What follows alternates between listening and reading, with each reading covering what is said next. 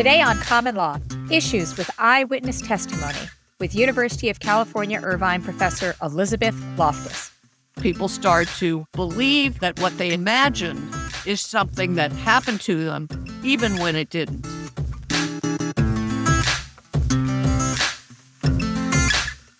Hello, common law listeners. We wanted to give you a quick heads up that this episode does mention childhood sexual abuse, which may be upsetting to some audience members. Welcome back to Common Law, a podcast of the University of Virginia School of Law. I'm Risa Goluboff, the Dean. For this episode, Professor Greg Mitchell, an expert in law and psychology as well as civil procedure and evidence, is co hosting with me once again. Welcome back, Greg. Thanks, Risa. I'm really happy to be back with you. I am delighted to have you back. So tell our audience who you've invited on today. Today, we're fortunate to have a true legend in the field of law and psychology, Dr. Elizabeth Loftus, professor of criminology, law, and society at the University of California at Irvine. Dr. Loftus is an expert on memory and eyewitness testimony, and in fact, in 1979, she literally wrote the book on eyewitness testimony. Yeah. She's been called to testify in countless cases, and I'm hoping we'll get to talk about a couple of her high profile cases today. We will be right back with Elizabeth Loftus from the University of California, Irvine.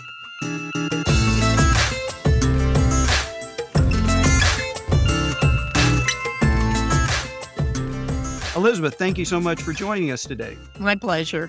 We've been talking to our guests about how they decided to focus on the subjects uh, that eventually became their expertise. So, how did you come to focus on memory and, in particular, memory as it relates to eyewitness testimony in court?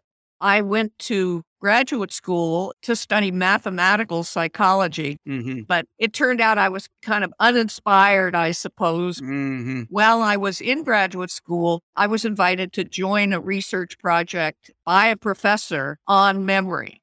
Very different kind of memory than I would ultimately do, much more kind of theoretical work. And it wasn't until after I had my PhD and I was teaching that I thought, you know, I really want to do work that has more obvious practical applicability. So I had some background in memory. I've always had an interest in legal cases and legal issues. And that perfect combination seemed to be the memory of witnesses. And that's what I started to study. It's my understanding that much of this work was being done in the laboratory with lists that subjects were being presented with to see how they could remember them. And it was very kind of a, I don't want to say artificial, but very antiseptic approach to memory. Is that fair to say? That's probably a good word, antiseptic. In fact, some people tried to take all meaning out of their stimuli and have people try to remember nonsense syllables or things like DAX, something that's not really even a word. Or they were using word lists. Every now and then somebody would do a study of memory for stories, but I wanted to simulate what happens when somebody sees an accident uh, or a crime. And I was using films of accidents when I started this research. And so methodologically, that was a fairly radical departure. How did you come by using these more realistic stimuli? I chose to use films of accidents because a former professor of mine uh, had now taken a job at the U.S. Department of Transportation. And when I was exploring these new ideas with him, he said, Well, if, if you look at accidents, there's money for research on accidents. uh, so I got a grant from the U.S. Department of Transportation to look at eyewitness memory for accidents. And what did you find in that study? There are just a zillion things you could look at the effects of stress or the effects of timing. And I seized upon the idea why don't I look at the questioning process? What happens when witnesses are questioned about their experiences? That led me into looking at leading questions and how they can affect the answer people give or even contaminate the memory. Some of the early studies looked at how fast were the cars going when they smashed into each other versus how fast were the cars going when they hit each other. And you could see that people would give you a higher estimate of speed. And they also would falsely remember other details that were more consistent with a high speed accident, like broken glass that didn't exist. So I, I soon realized that these leading questions were just a vehicle for communicating something to a witness, but only one vehicle. People pick up new information when they talk to other witnesses or when they get media coverage about some event. All of these can provide an opportunity for new information, sometimes misinformation, to contaminate memory. The image one would have is eyewitness testimony is you experience something or you see something and that's how you remember it forever. And and what your work showed was memories can be distorted they could be malleable they can be influenced by all kinds of you know external stimuli or background conditions right? Absolutely right on when you began this work were there fundamental misconceptions about how eyewitness memory worked among courts and lawyers there are many misconceptions that people in general, jurors in particular, have about the workings of memory. So, for example, we know scientifically that there's a cross racial identification problem. People have more trouble identifying the faces of strangers of a different race than their own race. Mm-hmm. Do lay people understand that? Some people think it's just a myth. Some people think they all look alike. It's only true of prejudiced people, and that's not the case. So that's just one of many examples of lay belief that is not supported by scientific work or even contradicted by scientific work. I think what was really revolutionary was your findings on how much we can not only construct but influence the memory of the event after the fact. What are some of the common mistakes you see among therapists and police investigators when they're trying in good faith to find out what happened in the past?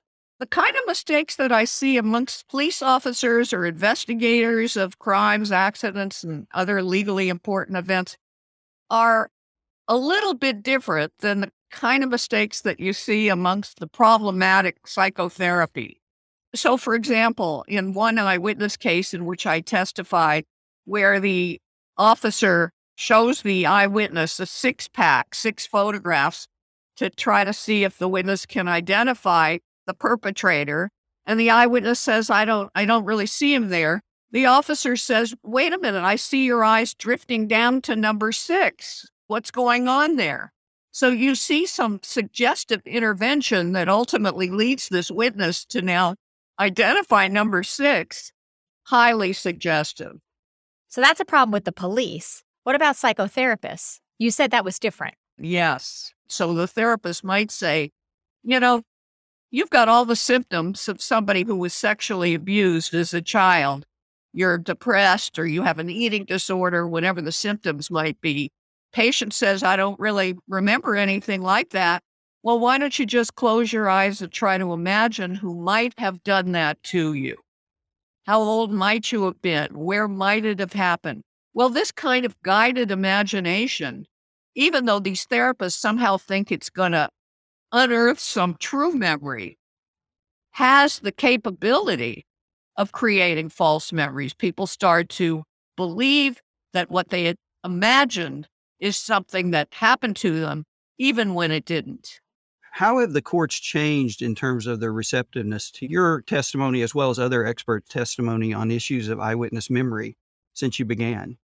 If I take you back to, let's say, the 1970s, typically it would be defense attorneys trying to introduce into a criminal case a memory expert to talk about the factors that were relevant to understanding the eyewitness issues in the case at bar. Sometimes judges occasionally let the testimony in, but often they excluded that testimony. And when they excluded the testimony, the judge would typically say, well, it invades the province of the jury, or they'd say it, it's all within the common knowledge of the average person and therefore not a proper subject matter. That's what was going on in the 1970s into the 80s. Then in 1983, something different happened. It was the Arizona Supreme Court that reversed a murder conviction because the trial judge had excluded my testimony. That case was State v. Chapple, 1983. A year later, California followed Arizona, People versus McDonald. The trial judge excluded the memory scientist. California Supreme Court overturned. Since that time, we've seen a string of reversals, primarily in the state courts. It's now easier to get this expert testimony admitted.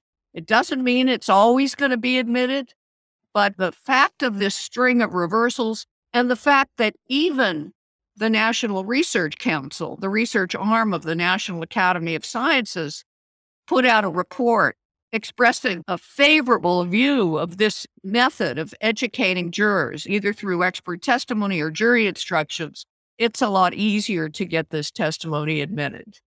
Both your own experiments and your own writing, and then also your role as an expert witness, right? You're putting yourself out there to offer up these views in the courtroom is clearly a huge part of that sea change. And I'm curious, why did that change when it did? Maybe maybe the answer is Elizabeth Loftus.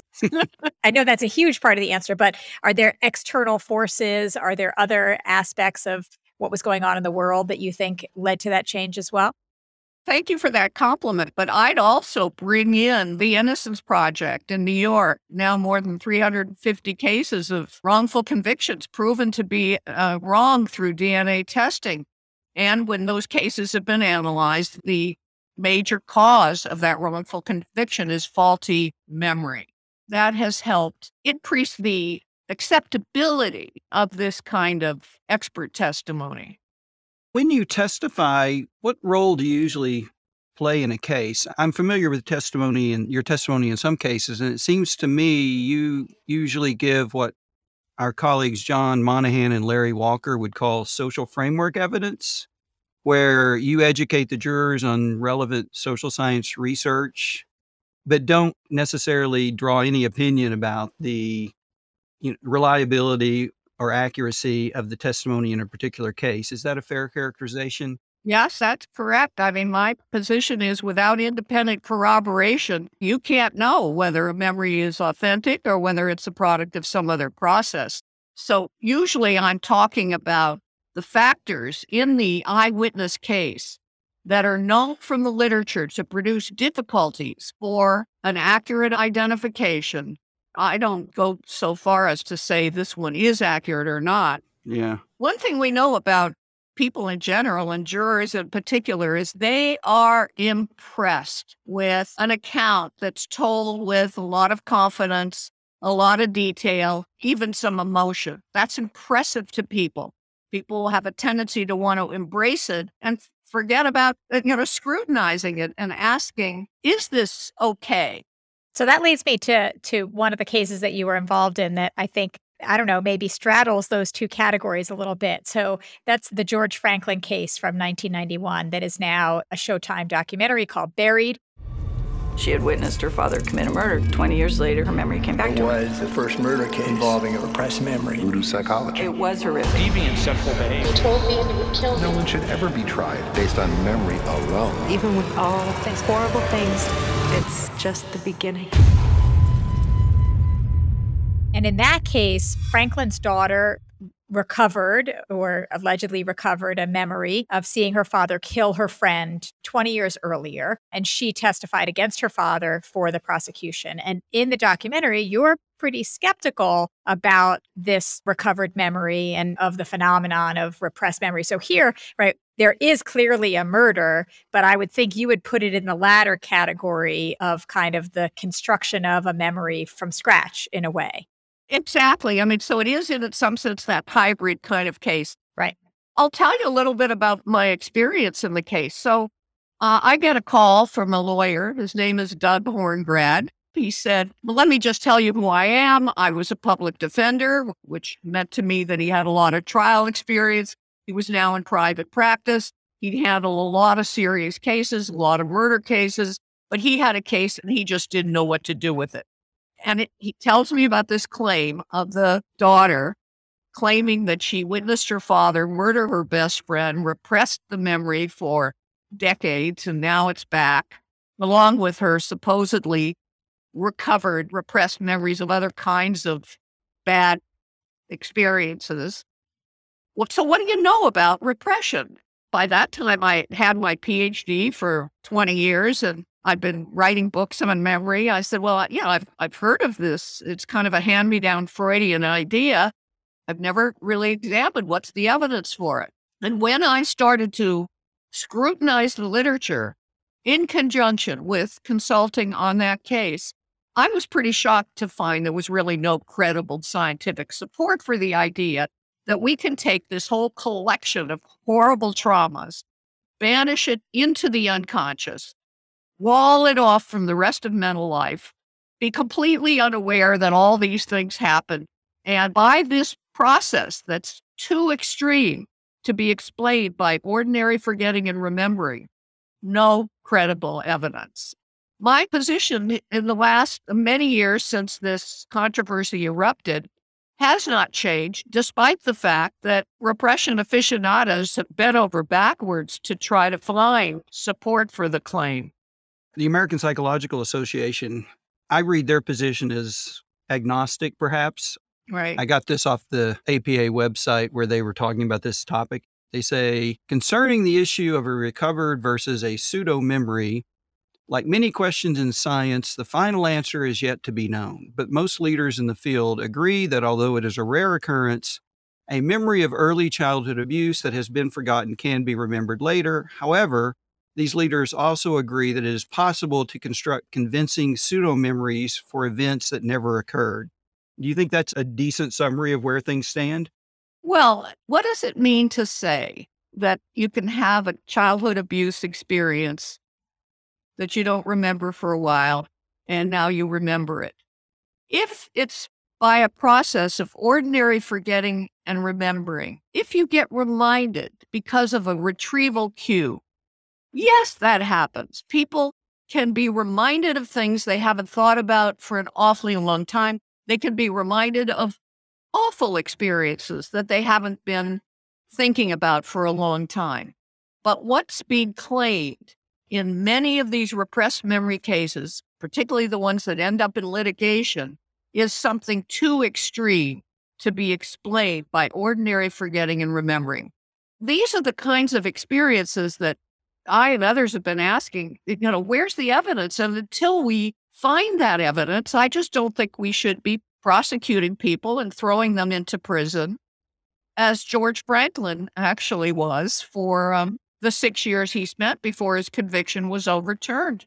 I would think another piece of this is, and, and why the memory questions are so salient here, is there's probably not other kinds of evidence that you can use for corroboration, right? That often these are acts that take place in private between two people. Where does that lead? That leads to, oh, a greater reliance on memory and therefore greater importance to the kind of work you've done, Elizabeth, or a rejection of the possibility of finding culpability altogether. I don't know if that's the conundrum. And it's not limited to these cases, but it does seem like it's often a feature of them, perhaps particularly with the wily repeat offenders who know how to limit existence of evidence. What would such evidence look like, either to prove or to disprove repressed memories? How would you go about asking that question in an experimental way?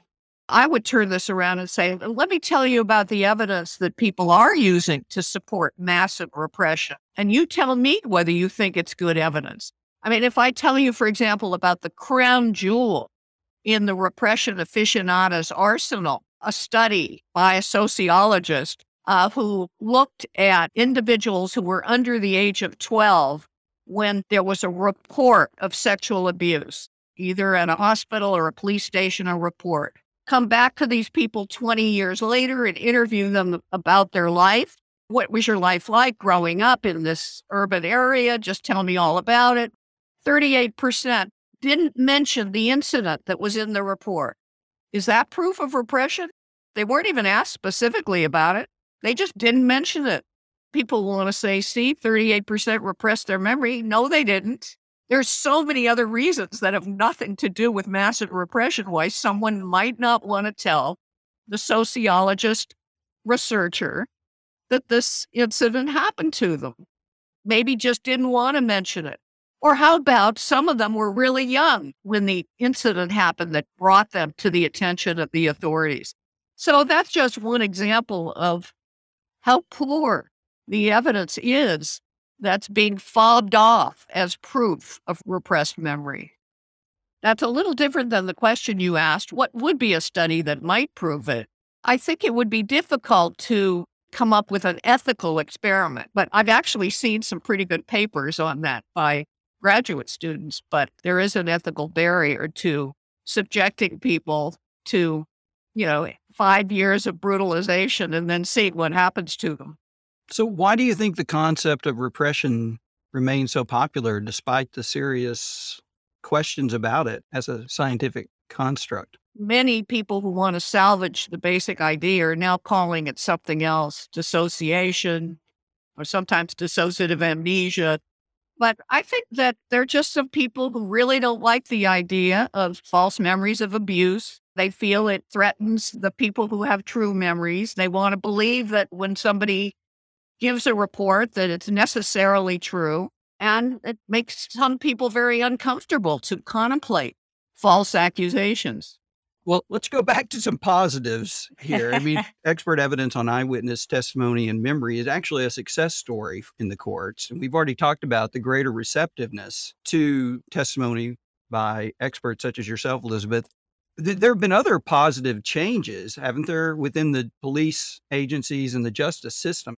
There are many other um, eyewitness scientists from around the world who have contributed to this now huge body of scientific work. And it has led to changes in the way police do things. More and more agencies are uh, looking into using blind testing, having the person who conducts a lineup not know who the, the suspect is so that they can't inadvertently communicate their knowledge or their suspicion to the witness that they're interviewing.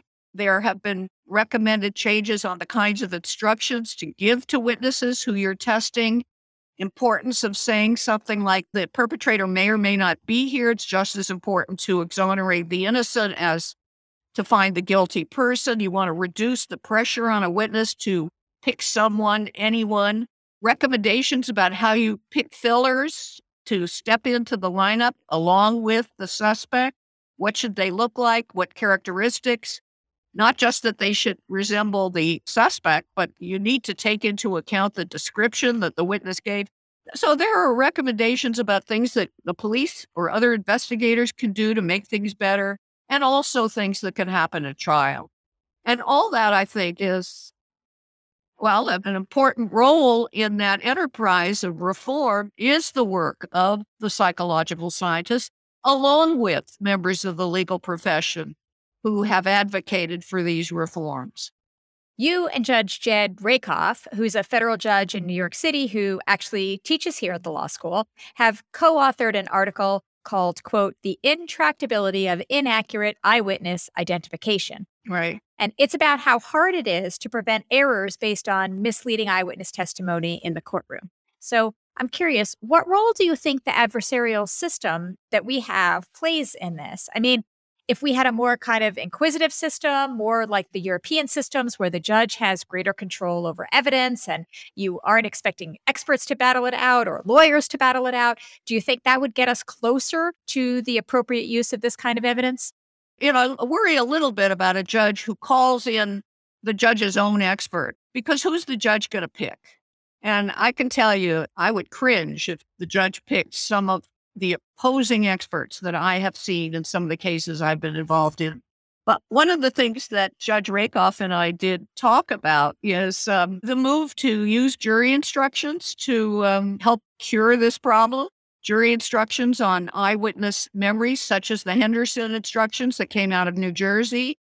At the point we wrote our article, the, the studies of those jury instructions seem to suggest that they did make jurors a little more skeptical, but they didn't teach them very well how to discriminate a good eyewitness situation from a poor one.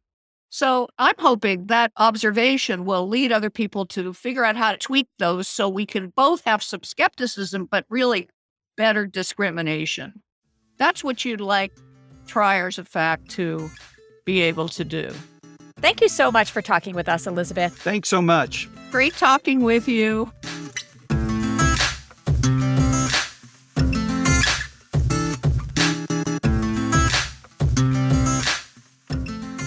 you really can look at Elizabeth Loftus's work and say there's a direct causal path between her work and many of the changes we see now in how police, therapists, investigators, and lawyers approach eyewitness testimony. One of the things we didn't talk about and Elizabeth didn't mention, Elizabeth, Gary Wells, another eyewitness researcher, and our former colleague Brandon Garrett have a recent article out in uh, Psychological Science in the Public Interest, which is a kind of a monograph that's meant to give policy advice. And they go through the evidence discussing how important it is that police not repeatedly interview suspects and give them chances to identify the witness. Because with each time they repeat the identification, they become more confident in it. And by the time you get to trial, you've got a witness who may be much more confident about the identification than the witness was very shortly after the crime occurred. And so that's just another example where if the agencies will follow their advice, we'll avoid some of these post event influences on eyewitness testimony you know, I'm an optimist, so I like to find the silver linings. But one of the things that I think is exciting is that she often testifies at the moment of the case, right? But this work, what you were just talking about, and a lot of her work pushes back in time to affect how do the police do their job? How do investigators do their job? Trying to start at the beginning of the process to try to make how we use memory or testimony, eyewitness testimony, more accurate, even if we can't ever get to perfect accuracy. Yeah. We're just launching this project for for informed reform that is trying explicitly to build on the work of the Law School's Innocence Project to push back and say, here's what we've seen on the back end of where things go wrong, and work with social scientists and legal scholars to try to create public policies that are less likely to result in wrongful convictions in the first place. And that's one of the things that I think is so exciting about her work is trying to push back in time and figure out what our best practices, how should we be going about investigations, whether therapeutic or forensic, you know, in the first instance. Let me just say, people do have a much better understanding of memory within the culture now, I think. Because if you look at surveys done in the 80s about what people thought uh, about how memory operates versus some more recent surveys, people are are more skeptical about the reliability of eyewitness identifications and memory than they used to be. I absolutely agree. And I think it's part of our culture now to be skeptical. And I mean, my kids came home, I don't know if yours did, middle school maybe, to show us excitedly the little film clip of playing basketball and the gorilla comes on the basketball court and you were told to, you know, count the number of times they pass the ball or whatever, and you don't see the gorilla. And my kids, each one in turn, came home and said, Oh my God, I have to show you this thing. And right. So that's part of what they're learning is we have to be skeptical. And the brain is a complicated machine that doesn't just have an imprint and then relay the imprint back again. And I think there has been a real sea change. I think you're absolutely right. Well, this was a fantastic conversation, Greg. Thanks so much for co hosting with me again. It was my pleasure, Risa. I look forward to doing it one more time.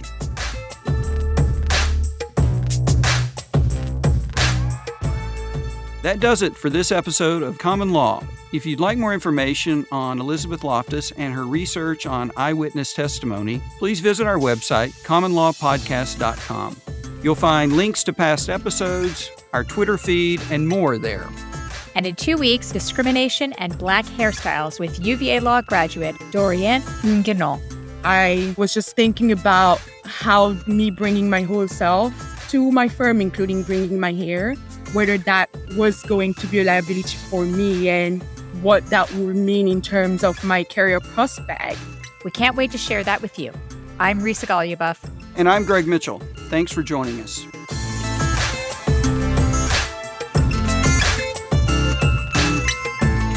Do you enjoy common law? If so, please leave us a review on Apple Podcasts, Stitcher, or wherever you listen to the show. That helps other listeners find us. Common Law is a production of the University of Virginia School of Law and is produced by Emily Richardson Lorente and Mary Wood.